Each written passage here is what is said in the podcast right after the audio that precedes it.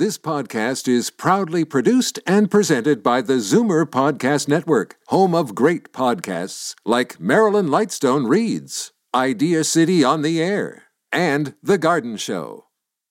You're listening to an exclusive podcast of The Garden Show with Charlie Dobbin, heard every Saturday morning at 9 on Zoomer Radio, the new AM 740.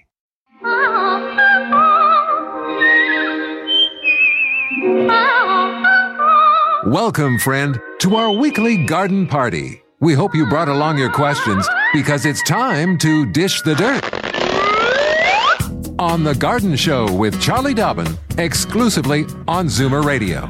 And the boy, you just got the mics turned on just in time, didn't you? Like huh? that? Wow, yeah. Woo, baby. Uh, the sous chef of the garden, Frank Proctor, here. Nice to see you. And, look at the gorgeous day out there. it's beaut. It's a beaut. But boy, that temp this morning was Crisp. Yeah, I thought it was going to get up to a little frost on the windshield. Nope. But nope. That's great. So no frost where you are Yeah. Mm-hmm. is really a good thing. I mean, we're, we've got weeks yet to Up go. in northern Flowers. Stouffville area. Yeah. No, Anyway. it's, but it's gorgeous. It's super blue, Yep. super bright, super crisp. Gorgeous day. oh, you know what we forgot to do last week? I oh, know what we forgot to do last week. Oh my week. goodness. Actually, even the week before. Oh my goodness. Are you referring to our good friend Stanley? Yes. Okay, I hope Stanley's listening. You know what? Stanley, who's a City of Toronto, just recently retired Parks and Recreation worker, dropped by the studio Yeah. a couple of weeks ago and brought us beautiful gifts. So Yeah. tell tell us what what, what well, they now were. uh, this uh, in a little glass bowl, Yeah. and uh, various. Succulents. That's just what I was going to say. I know that's why I said it for you. no, it was really just on the coffee table. just like a gift Yeah. planter. Like it's a planter.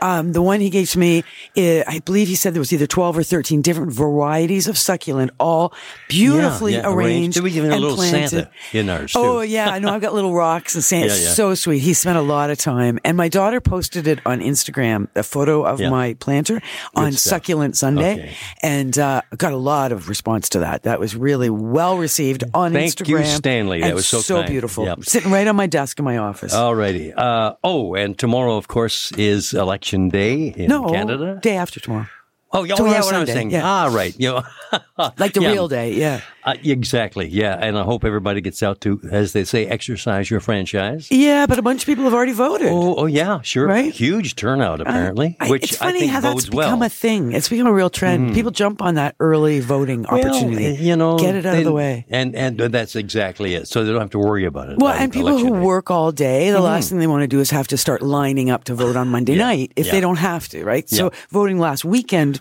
was great for a lot Right. Mm-hmm. of the people that are, you know, working and having to pick up kids at daycare and all that sort of thing. I'm a scrutineer for one of our candidates. oh, uh, does that mean you stand there and watch for a few uh, hours? Yeah, I'll be apparently so. Yeah, I'll be getting some instruction how to do that.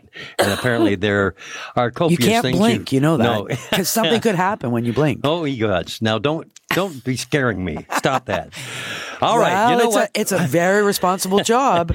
This is the garden show, so we had better get moving along here. Uh, and Franklin, my job uh, really is to give you the phone number. So let's do that. Well, more than just All that. right. Really. Yeah, I know. Uh, in Toronto, and you want to reach Charlie Dobbin, by all means, give a call to this number, 416 360 0740 or anywhere in the province toll free 1 866 740 4740. If you happen to be a first time caller, please let uh, Sebastian, Sebastian, no, no, no, Duncan, let Duncan know and he'll let us know. And, and, and just before you get the airways, get your little wings, your garden wings. Call early, call often, one question per call. And by golly, we do have a first time caller up. How uh, we'll be getting to in just Judy? a couple of moments. Yeah, in Stratford. Yeah. Ju- Judy waiting on the line for us. So let us move along, Charlie. All right? All right.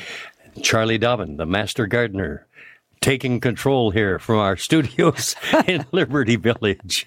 Daffodils and daisies, bluebells and begonias, forsythia and foxgloves, marigolds, magnolia, lavender and lupins, dahlias, delphiniums, stocks, phlox, hollyhocks, tulips and sweet williams. You've picked the right place for everything floral. This is The Garden Show with Charlie Dobbin, exclusively on Zoomer Radio. Alrighty, my good friend Charlie, you all set to meet someone new? Absolutely. Hmm, okay. Wait a minute, I got the bell out here, and it's for Judy in Stratford. Good Well, morning. Good morning. Good morning, Prithee. Welcome to the show. I have a question about tomatoes. Our tomatoes this year we planted from seeds, and we mm-hmm. had nice big bushy tomatoes. Mm-hmm. And then all at once the leaves all turned brown, mm-hmm. and then the tomatoes got all little black spots on them. Not black spot in the bottom, but like the rest. And you couldn't let them get really ripe, or else they spoiled on you. Right. So I gathered that was a fungus or blight. Yes. So last week you were talking about fruit trees, um, spraying them with sulfur. Can we do that with tomatoes, or is there something else we can do? No, you can't do that with tomatoes. Tomatoes, um, uh, by virtue of the green growth and no woody growth to speak of, like no tree trunks on, on tomatoes, makes them too uh, susceptible to damage from the sulfur. Uh, but you're right, blight is a fungal disease, and there are three different blights: early blight, mid blight, and late blight. Tomatoes are susceptible to all of them. Very much dependent on the environment, things we cannot control, like humidity levels, high moisture content, even temperatures, um, you know, humidity, all that sort of thing has a lot to do with the incidence of blight. So, what can you do? Next year, couple of mm-hmm. things you can do. One is plant your tomatoes far enough away that there is good air circulation happening around the plants. Okay. S- There is a tendency to pack them in and make a tomato forest and, and just have this wall of tomatoes. So, you know, if they're full size tomatoes and they're going to reach a, you know, six or eight feet tall, make sure they're at least a meter apart. So you want that good spacing. It looks silly early in the season because they're tiny little plants, but they mm-hmm. grow into that space. Make sure they're growing in a situation with a minimum of six hours of direct sun every day. So lots of sun. And then I even, I will, like I take control of the shape of the tomatoes as they're growing. If you leave them alone, they will become huge bushes. They'll be tall and wide and have suckers all over the place. So I do a certain amount of pruning, trimming, shaping my tomatoes. Letting the air in there. That's right. So yeah, so you know they always want to send up all these little extra little shoots that are called suckers from between the main stem and the leaves. So I do allow a few at the bottom so that I've got a main stem and maybe three or four more that become main stems. Mm-hmm. And after that, all suckers are removed as the plant grows. And as we get later into the season and we know we're getting close to frost, for example, I take all the tops off and just try and ripen up what's there. And sometimes we just can't help it. I mean, it was a very, very cold, wet spring. So that was not in the, to the advantage of tomatoes at all. But July and August were great. Hot and sunny. Uh, Judy, I got to let you know that uh, on our monitor, I see in a couple of calls, we're going to be talking to the tomato expert himself. That'll be Werner in Tillsonburg. And if he's got any suggestions to offer, he will offer them, I know, if I know. Well, and, Werner. and actually, just as a, as an aside, there are products on the market, Mm-hmm. and actually, you mentioned sulfur. There is sulfur available in a spray bottle that is a lower concentration of sulfur rather than the um, lime sulfur that we use on woody plants. That is available for preventative care on plants that are susceptible Yeah. to fungal diseases. So if we get a really wet season again next year, take a look on the shelf of your local Canadian Tire or whatever. See what they've got out there uh, for fungicides. Read and see if it's uh, useful on tomatoes, and then be preventative. That's always the the challenge with fungal diseases. So do you start spraying that in the spring then? No, you would start spraying. You would keep an eye. Generally speaking, the plants are fine. It's when we get to uh, sort of mid July or even early July that we'll sometimes start to see, and and the weather tells us a little bit about what's going on as well. So that's when you start thinking about preventing. Because when our leaves all turned brown, of course, then the tomatoes mm. were just there. Yeah. And then they got all of that burn because Yeah. in the hard white part because there was no leaves to protect them. That's right, exactly. And they also uh, are susceptible to the blight. So there you are with all these scraggly looking plants. And and the other thing is when you're cleaning up the garden this fall, ensure that you remove all that debris. Don't leave any of it on the ground because of the spores that are on the plants that, That can stay on the property. Oh, yeah, yeah. reinfect next year. Okay. Okay. Thank you very much. You're All righty. welcome. Thank you for joining us from Stratford. Stra- I know you you had I to was go all- Shakespearean. All, ready to go. Prithee thou. Prithee thou fair maiden. Oh, Lord love a duck. All Uh, right. Can you say um, good garden hygiene with a Shakespearean accent? Good garden hygiene. There you are. Yes, That's- that's the good, mantra. Good indeed. All right. Jean in Chatham waiting on the line there too. Hello, Jean. Good morning. Good morning.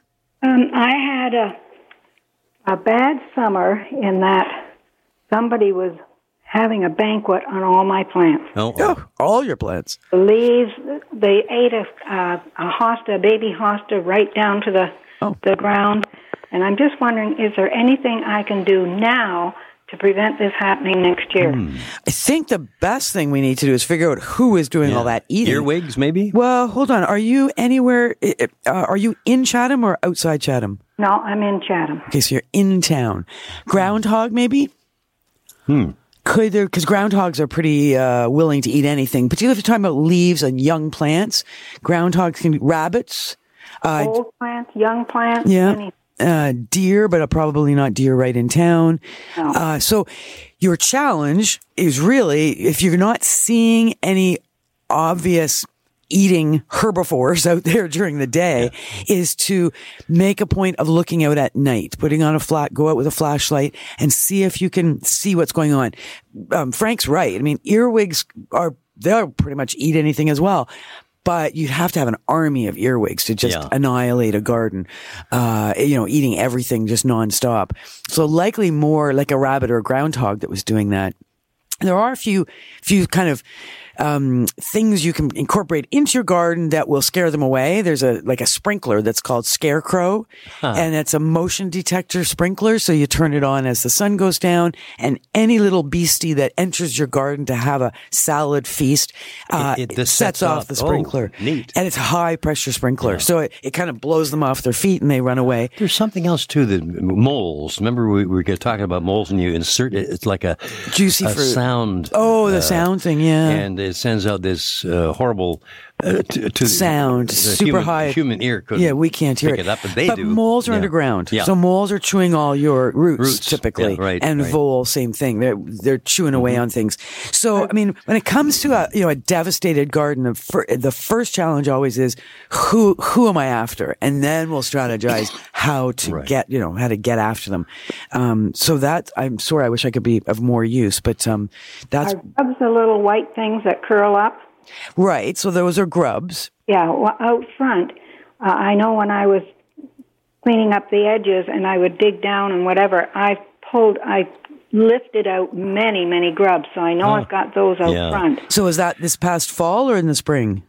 Oh, just just recently, within the last month or two, I just keep on cleaning up the edges, Nematodes. cutting back petunias, that type of thing. Too late now for me. Yeah, yeah. I'm just wondering. Okay, so those round, ugly, C-shaped uh, grubs is what they're called. They do a lot of damage. They eat roots and and can kill turf. They can kill uh, garden plants. They're they're quite hungry little beasties.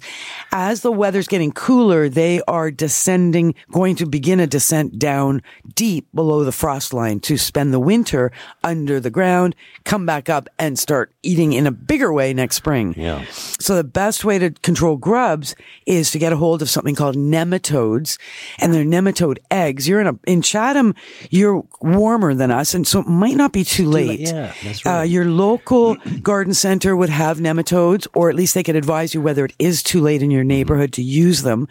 Rain coming is perfect because they do go onto a moist, a moist garden, moist lawn. Follow all the instructions. That that is, and that again is a preventative to try and avoid even bigger damage next spring. So Do that they, al- that do one's they also eat the leaves on the plant? no, no, No, They're okay. Just the roots, basically. strictly below yeah. ground at this time of year. Yeah. Yeah, when Okay. they when they mature, the adults are beetles, right? They're the June beetles that fly around. So and you're well, that's the other thing. Maybe it was like Japanese beetles were eating your stuff. Gosh, yeah. Right. know we had those on a tree, and we cut the tree down. It was covered. Oh, no kidding. Oh boy. Yeah. Well, maybe they moved on to Yeah. other things. Once the tree was gone, they went, Yeah. "Oh, now we'll just Oh. better go eat the hostas." So, to make sure you don't have a Japanese beetle trap on your property because you're going to get more than you need, more ba- more beetles than you need. So, Oh, okay. Yeah, just try and do everything you can to swoosh, get everybody to go somewhere Send else. them to the neighbors. Yeah. exactly, Yeah. herding. Thank you so much, Uh, Jean. but yeah, check into using some nematodes like today on the garden. Just to Okay, try and will be, have, do. Be in better shape for next spring. Okay. All right. Good Thank- luck with that. Let us know for- how it goes. Thank you for joining us here. The Garden Show from Zoomer Radio AM 740, 96.7 FM in downtown Toronto. Crystal clear, don't you know? Really? Uh, yes. Yes, I Yes, believe- indeed. It's good because that 740 is not crystal clear Well, when not you're when- downtown. sometime in downtown, no. no, you get all that interference. That's why, we got the uh, good old uh, FM, FM. support. 96.7. I should put that, get that on my There you are. car radio. Yeah. Uh, oh, you know, uh, tomato expert and uh, Yes. expert in so many other things. Werner is on the line from Tillsonburg. We're going to get to you next, Werner. Stay tuned. We're coming back at you. Don't change stations just because the weather changes. Garden tips and advice all year round. This is The Garden Show with Charlie Dobbin, exclusively on Zoomer Radio. All righty. We're off and running, Charlie, all the way to Tillsonburg. Good morning, Werner. Good morning. Good morning, Charlie. How are you? Frank. Hi. What's going on? I want to move a rose bush. Hmm, How long's it been there? Oh, about five years. Yeah, that should be doable. And, uh, like only about three feet in the corner of my flower bed because this this is interfering with my other planting. Yeah. So I just want to move it over. Yeah, Do I do it now or in the spring? I would do it now. Now, Yeah, good. you know why? Because the soil is nice and warm now. Yeah. And so get out there with your shovel, prepare the hole, lift, move, drop, tamp, water, done. No fertilizer, no nothing. Just do, and you will cut it down a little bit to do this, even by as much as a third, because you're going to leave some roots behind, but try and keep a, a root ball together. And remember, you're planting it at the same level it is now or slightly higher because it's going to sink down a bit once it settles. And yeah, do it now. And then, um, do, I would also probably put some leaves or some mulch or whatever just around the crown of the plant once we've had some good hard frost. Just a little bit of a protection around the crown, but it, it'll be fine. If it's only been there five years, it'll be fine. Good Okay, stuff. dear. Do I wear rubber boots while I do that? Well, what's it like at your place? It's crystal blue and clear here. okay. As long as All it's not raining, you're you're fine. Yeah. Thanks. Okay, dear. Thanks, Werner. You, Thanks you for take calling. care. Have a good one. All right. Thank you, You very too. much. Now, here is uh, another first time caller. Wow, From North York this arm time. is getting Orest. Orest is Orest. on the line, and that's for you, Orest. Good morning. Good morning. Morning. My question is uh, recently I bought a couple of uh, rose plants, and I wanted to ask is it too late in the season to put them in the ground? No, not necessarily. Are they roses that you bought outside? They were outside at the garden center when you bought them? Yes. Yeah, good. Because uh, sometimes we will find little mini roses and that sort of thing for sale inside. Oh, no, these are these were outside. Okay, so these are outdoor hardy roses. Uh, you have two options. One is you have a spot, you know where they're going, you can do the permanent planting this fall, anytime today onwards. Or you're not quite 100% sure where they're going, leave them in the pot, but still sink the pot and the plant underground for the winter. And then next spring, you can dig up and then you can think more about where's the permanent planting going to be. That's good. Okay, that's Okay. the only way they're going to survive the winter. You do not want to leave them above ground, and you do not want to bring them in your house. A quick second question. Oh, oh, oh, there, we're running into problems here. Uh, we, we're only, we only allow one question per call, Orest. so what I'd advise you to do, though, is once you hang up, just redial, and you'll get back in line. and uh, exactly. we, yeah, Because we've got other people online yeah, other waiting. people But are- are thank you. waiting. You're very welcome to call Yep. back with a second question. Absolutely. Supplementaries are always welcome. Absolutely. Okay. In fact, the first time caller is awaiting your attendance, my lady. Oh, lovely. Oh, we're so chat Yes, I 40 in know. these days. You've got me going here. All right. I've got you going. This is Mary in St. Catharines. Good morning, Mary. Hello. Good morning. Good morning. Yes, um, I have um, emerald cedars. Well, they're called S M A R A G D. Just the way it sounds. Smaragd. Yep. Oh, okay. Yep. And which are now pr- probably about 20 feet tall. Oh, my. Yes, they're huge. And so I was wondering how to prune them. Like I'd like to top off about five feet or so, mm-hmm. and to and retain like the cone shape. Right. How long ago were they planted? Do you know? Were you Oh, there? About fifteen years. Mm, and how mm. many are there? Three. They're right beside each other. They're more like a blockage. Right. So they're are they out in the front? No, they're in the backyard, And they're kind of like a windbreak in a sort of a pattern, like a triangle pattern or whatever. straight across. Yeah, Oh, okay. three right in a row. Um. All right. So I wish you had called me. You know, maybe ten years ago. yeah, me too. so They're only grow about 13 feet, it said. I know, but if a plant is happy, it just doesn't stop growing. It keeps growing. It does slow down, but it does keep, continue to grow. So that's how sugar maples end up so big, right? Right. And blue spruces that start out so cute end up so big. Uh, the trick with cedars is you're better to stay on top of them in terms of their pruning requirements earlier in the game than later in the game. Okay. So you, I mean, it, they sound like they're, they're happy and they're, you know, doing well.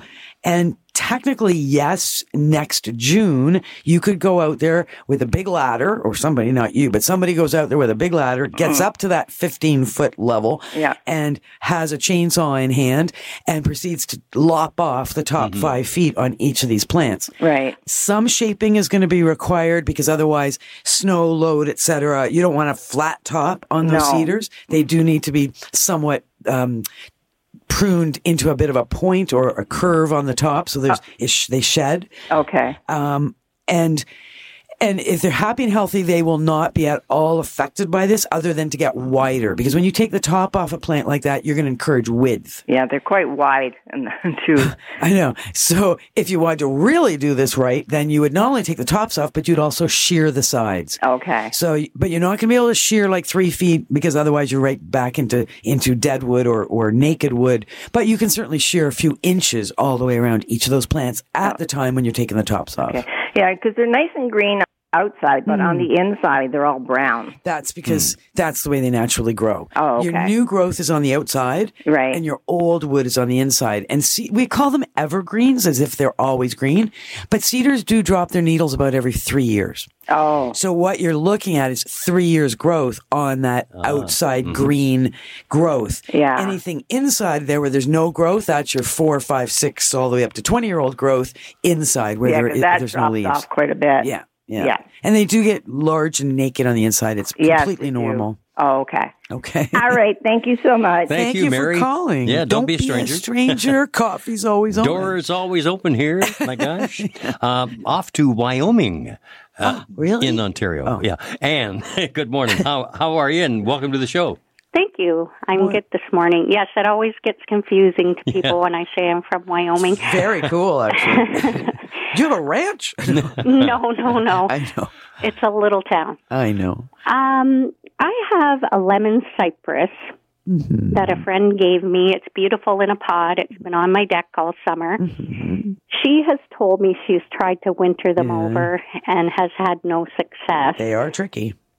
I thought, well, I'm going to give Charlie a call and see if you can help me at least try to. Yeah. It's a beautiful little plant. I know, and they Um, smell great when you stroke them. Yes.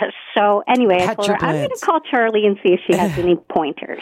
Well, okay, so tell me about the deck. It, what direction has it been? Has it been in full sun all it summer? has been. It's south. Our deck is south, okay. so it's had full hot sun, and it seemed to really love that. Hmm. I have brought it in, um, in and out as Okay. it got cold, and um, it is starting to lose some of its lovely, Mm-hmm. brilliant green color. That will happen. Yeah. Hmm. So anyway, I just wondered about. I, I realize it's probably going to still need lots of sun, which I do have Yeah. a patio door that is Good, south facing. good. So you're going to keep it there all I will winter. keep it there all winter. What I wondered about is watering, uh, things like that. Yeah, so you're going to want to so recognize that all of our plants as winter comes, days get shorter. All of our tropical plants and our tender plants that we bring indoors and we've been watering them all summer are going to use less water in the winter. So you're going to get used to what the pot feels like either by feeling the surface of the soil or feeling the weight of the pot to decide when to water. You mm-hmm. do not ever want to let this plant completely dry out. Otherwise it will just drop every needle. Okay. But on the other hand, you don't want to keep it constantly wet. Mm-hmm. So there's going to be a fine line between, you know, what as it starts to dry down a bit, giving it a good watering, enough that the water drains through the drainage holes. Do not let it sit in water. So you'll dump it out of that, the little saucer after the water has drained through the drainage holes, sat there for five or 10 minutes. You'll dump the saucer and have that clean and clear. One of the things I love with plants like the lemon cypress trees, they love humidity that we have a hard time providing in our furnace heated homes. Mm-hmm. If you can put out a pebble tray. So a pebble tray is basically the dollar store. You get a tray. It could be a, a cookie sheet type tray or a plastic tray. Throw some gravel into it. Sit that site, the little plant on top of the gravel and keep water in the tray all winter. It will constantly evaporate around the plant. So you'll have to replenish it, but the plant isn't sitting in the water, but you do raise the humidity around the plant quite Right. substantially. And that can help a lot with the retention of those needles. Okay. And you're That's right great. about the full sun. It's got to be in the sunniest possible location Yeah. and turn the plant 180 degrees every Sunday or Saturday or whatever. Okay. All okay. right. Great. Thank you very much. No sir. Thank you, fertilizer. Ann. okay. Thanks, now, uh, Ann. Good luck. Wyoming actually is. Uh, I was on the way to Blue Heron Oh, casino. Casino. Oh, yeah. and you go through uh, you Wyoming, do? you not? So it's up there like Port Perry way? Is that right? Is that right, Am? Oh, we've Or lost am I- Ann. I'm Oh, going to have we? to look it up now. You've got Oh, me gee. going on that. Now, now maybe I'm I'm totally confused. It's okay. But I do know something I'm really happy about, and I glanced up at our monitor, and Orest has called back, and he's going to be back on the air with us momentarily. Well, in about three calls. Okay, uh, Mervyn in Mississauga. Good morning. Good morning, Mervin. I have two mandevilla, Uh-huh. and they've grown to about 10 feet. Wow. And I put them in big pots. Mm-hmm. And now I don't know how the heck the pots inside. You need dollies and strong friends. Oh, brother. I, I do have all that, but I still think they're too big. Yeah. Well, you can cut them back. Are they? So are they ten foot trellises in those big pots? Yeah, and I cut them back yesterday uh, to about four feet, I Oh, guess. okay, that's good. And you took out the ten foot trellises, or you I could. took out the 10 foot trellises, yeah. So maybe get some shorter trellises for inside because you probably will want trellises.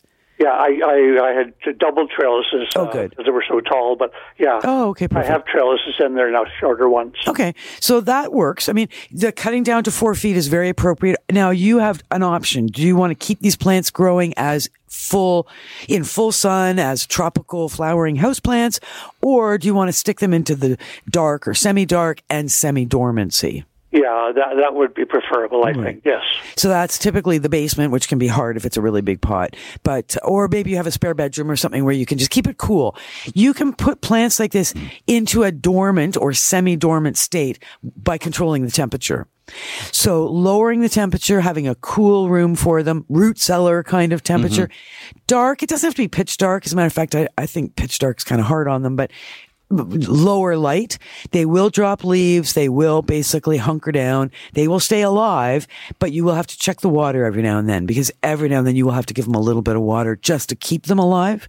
Uh-huh. And then once the days start to get longer and everything starts to get very exciting in February, March, and April, you'll be rolling those out into a brighter spot in your home and watching new growth start to emerge. So you'll start to water and fertilize consistently at that point, And once we're frost free, you'll get them outside.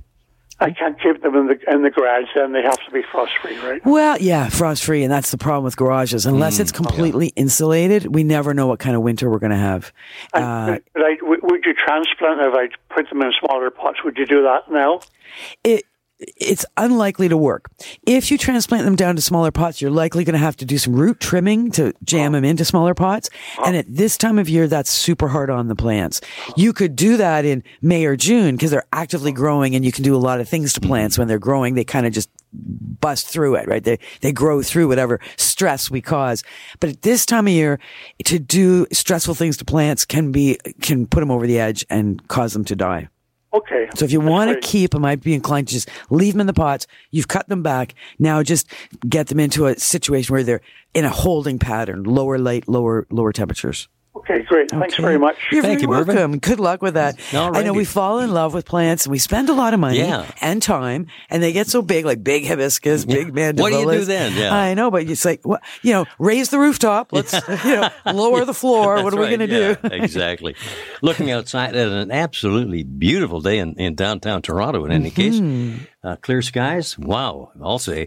And uh, it's clear sailing here on The Garden Show with Charlie Dobbin. The phone numbers are, in, case we get a, a, a break Yeah, well, we're jammed right now. I'll get the numbers anyway. All right. 416-360-0740 in Toronto, and then anywhere in the province, toll free 1-866-740-4740. And we'll be back in a moment to say hi to Don in Alliston. Fur and feathers and bugs of all size. There's more going on in the garden than you realize. Should small creatures become a big problem, then you've got The Garden Show with Charlie Dobbin. Exclusively on Zoomer Radio. Well, Charlie, we're going to amble off to Alliston now and say hi to Don. Good morning, Don. Good morning, Frank and Charlie. How are you both doing? Good morning. Excellent. That's great. Um, I've got some bare grass spots and some um, weeds growing in some of my grass. So I was wondering if it's too late to do uh, put some grass seed down, like you know. Mhm. It's never too late in the fall unless you're talking about a steep hill. So are we talking flat elevation or hilly? Flat. Okay. You're fine. What I would do, if you can, is pull the weeds, get out there with your knee pad and your screwdriver or your weeder, pull those weeds, eliminate them from that whole scene, get a little bit of lawn top dressing. So you've got some, mm-hmm. or some triple mix or any kind of a good, you know, soil mix. Mm-hmm. Sprinkle that, rake it around so that it's nice and filling all those holes and patches. Grass seed, pretend you're feeding the birds. So out there, sprinkling an appropriate grass seed blend. So something that's going to be good for the, your conditions, sun, shade, high traffic, whatever. Sprinkle that all out there. Again, a nice light raking. So we've got seed soil contact, uh, but the birds can't steal the seed because it's slightly covered under the soil. It's going to rain for the next few days. Uh, and it's particularly good conditions with the warmth we've been having, the seed is very likely to germinate in the next week and then it'll be ready to go next spring. If it doesn't germinate because it suddenly gets super cold in Alliston, then it will sit there and wait until next spring and it will grow then. Okay. Okay. Good stuff. Great. Have a great day, uh, Don, and a great weekend for that matter, too. Yeah. Thanks for calling. All righty. Oh, and here we are. We've reached, or, or he has reached out to us again. Orest in North York. Welcome again Welcome to the back, show. yeah. Hi. Thank you. Thank you.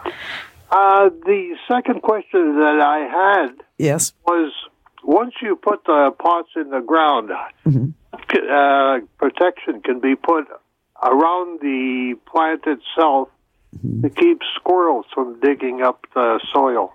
Mm, yeah, you may need to do that. Do, do you know what kind of roses they are? Do you remember the names? Uh, they on the card they call them li- lily marlene. Oh, Lily Merlin. Okay, so they are uh, hybrid tea roses. Um, yes, you're going to want to put some protection, partially to protect from the squirrels, but also to protect from the extremely silly winters we have in southern Ontario. On the one hand, it can be really cold, and on the other hand, it can be really warm. So we get snow, we get rain, we get all these you know crazy ups and downs and fluctuations, and that's very hard on some of the more tender plants like roses. Right. So once you've buried the pots, don't do anything um, to protect them until we've had some really cold, like a good hard frost. And that might in, be in your area still two months away. Um, I've had situations where I wasn't covering roses until after Christmas because we the the frosts were very very light. You we need a good five, six, seven, eight degrees below zero to make those roses completely dormant. And at that point, you can pile anything you want, pretty much anything you want around them. Straw bales, piles of leaves, um, soil, topsoil, a bag, you know, half a bag of topsoil right over top of each plant. So you've got a little bit of a mountain right over the crown of the plant, but none of that happens until it's completely dormant. Make sense? Hello? Are you still there Orest? Well, yes. Okay. Does that ma- Um, a lot of years ago, my mother-in-law told me when you have plants that you want to keep uh, squirrels away from, Mm-hmm. to put some um, mothballs on the ground. Okay, so I'm not a big fan of mothballs. Uh, you, all you need is one small child wandering through your art, your yeah. yard thinking that's a mint and picking it up. So we don't typically use mothballs a lot anymore. There are some squirrel repellents. One that I like a lot, uh, and I have promoted is called plant. So, so the Skydd, word right? plant and then skydd, and skydd is spelled S K Y and then it's double D. That's right. D as in dog. Mm-hmm. So Plantskydd. I know it's available at Sheridan Nurseries, and you're in North York. Mind you, you're near Sheridan is now way up in Unionville, I think, or down in Toronto. But Sheridan, even Canadian Tire likely has it. It is a spray and it's good for six months. Uh, it is completely organic. It was originally designed in Norway for keeping the elk away from plants. Turns out it keeps almost every mammal away from That's vegetation. yeah. So it's very, very good protectant as we get into the winter, whether it's deer, elk, Mm-hmm. you know, caribou, whatever's in your backyard, groundhogs, squirrels. And the squirrels don't really go after roses that much, Yeah. I find. They'll go after a lot of things, but, and they're really just burying nuts right now. For them, it's all, they're burying stuff and then they're going to forget where it is anyway. okay, Orest, thank you very much for calling in that second time round. Yeah, and do you know, I'm looking at our monitor. We have three first time callers. Uh, Wow, online. good stuff. So let's uh, see how many we can squeeze on here before we have to wave bye bye. And we'll uh, come back after our next break here on The Garden Show from Zoomer Radio. Daffodils and daisies, bluebells and begonias, forsythia and foxgloves, marigolds, magnolia, lavender and lupins, dahlias, delphiniums, stocks, phlox, hollyhocks, tulips and sweet williams. You've picked the right place for everything floral. This is The Garden Show with Charlie Dobbin, exclusively on Zoomer Radio. Alrighty, Charlie, let's get that bell out here, Frankie. Woo! There, that's for Lily in Midland. First time caller. Hi, Li- uh, hi, Lily. Welcome to the show.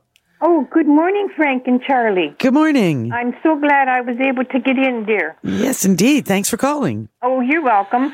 I have a little pink and white flower that I planted. It was on the side of the road, and it looks so beautiful. But the thing is, it's taken over my garden Oh, dear. and my fence. oh, my gosh. Yeah, it's that side of the road that was the giveaway there. Yeah, uh-oh. so it's a very vigorous plant, is what you're saying. Yes, it, it chokes my plants. Oh dear. Uh, you have to tell me more about it. Pink and white flower. Does it grow it like looks a? like a tool, a, a trumpet, a small little trumpet. Huh. How tall is it? Oh, it's not too tall, but when it gets onto my plants, it grows just, it just chokes them all up. It I know what it is. Up my plants. Okay, so you know what it is? It's called bindweed. Oh, gosh. So Oh, yes, it's it's definitely a weed. binding. Yes, yes, yes. Well, I mean, a lot of things. One person's weed is another person's flower. I mean, morning glory is a form of bindweed. Sweet potato Yeah. vine is also a form of bindweed. But the one you've chosen, yes, is a problem. Uh, okay. Hmm. You, uh, perennials? Is it growing in a perennial garden right now, or is it growing in shrubs and trees, or where is it? Oh, it just grows all over. Oh dear. Wow, I have a, like a hydrangea plant, and it's about maybe 10 feet away, and it's got a hold of that too. Holy cow. Oh. Okay, so this is going to be a tricky one. Um, you may need to get some help to do this. This is going to require a lot of, well, pulling, Digging and- digging, yeah. but you leave even a microscopic piece of root behind and, And it will it grow back. Yeah.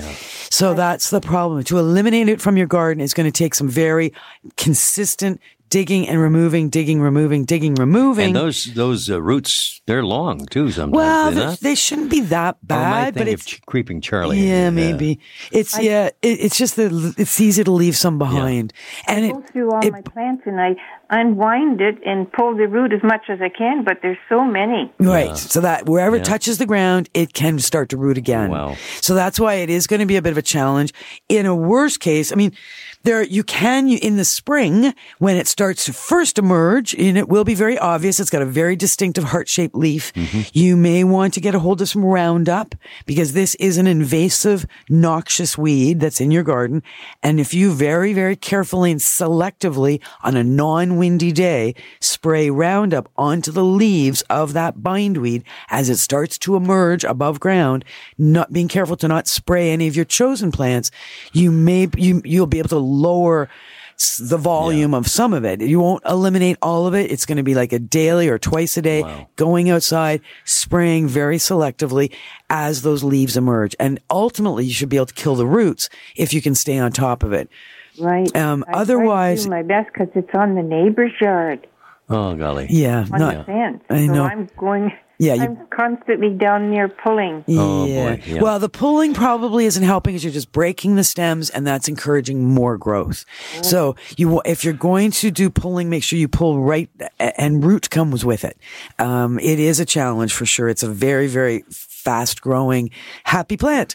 So, um, yeah, and it will choke. It will ultimately hurt other plants. Roundup spray. Yep, Roundup. Is that for, is that okay for the environment, dear? Uh, it is considered a, a herbicide, non-selective herbicide that is completely inert once it's dry.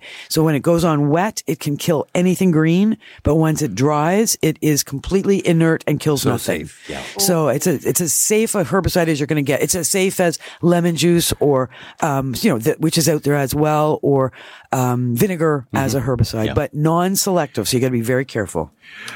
Good luck with that, Lily. Yeah, Oh, good luck. darn it, And yeah. Roundup's available at any home hardware, Canadian Tire, any of those places. You see me reaching for the bell again Right. here. There it is from Mike in Mississauga. Good morning, Mike. Good morning. Good morning. I have, uh, an orchid, orchid uh, plant, and uh, healthy as anything. The roots gorgeous. They're, they're growing like crazy, but no flowers. Okay, how long have you had it?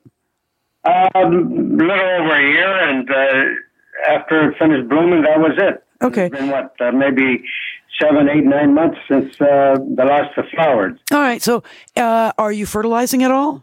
Or have you? Then I'll give it a, a, a tad, yeah. If you're going to give it any fertilizer at all, make sure you give it an orchid fertilizer. That will encourage blooms. It sounds like you're doing everything right if it's that happy and healthy and green and, and growing so well. So be patient. It's a, it's a patience thing. I think you'll find that if it doesn't shoot out a flower stem in the next, you know, before Christmas, it will very shortly after Christmas. And it'll just look like a root, but it'll actually be a flower stem. It'll come off the side down l- below the leaves. And instead of sort of growing horizontally like a root will, it'll start to go up against gravity and you'll get yourself your little, uh, uh, stake and you'll stake it up.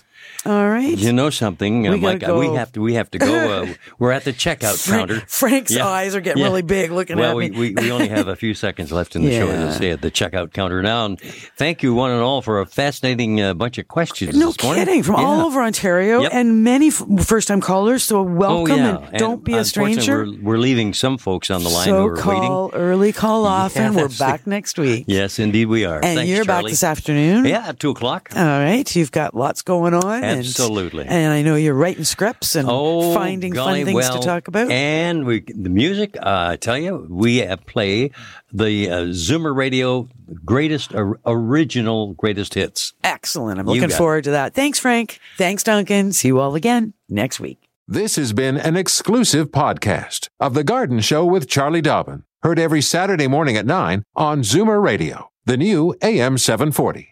This podcast is proudly produced and presented by the Zoomer Podcast Network, home of great podcasts like Marilyn Lightstone Reads, Idea City on the Air, and The Garden Show.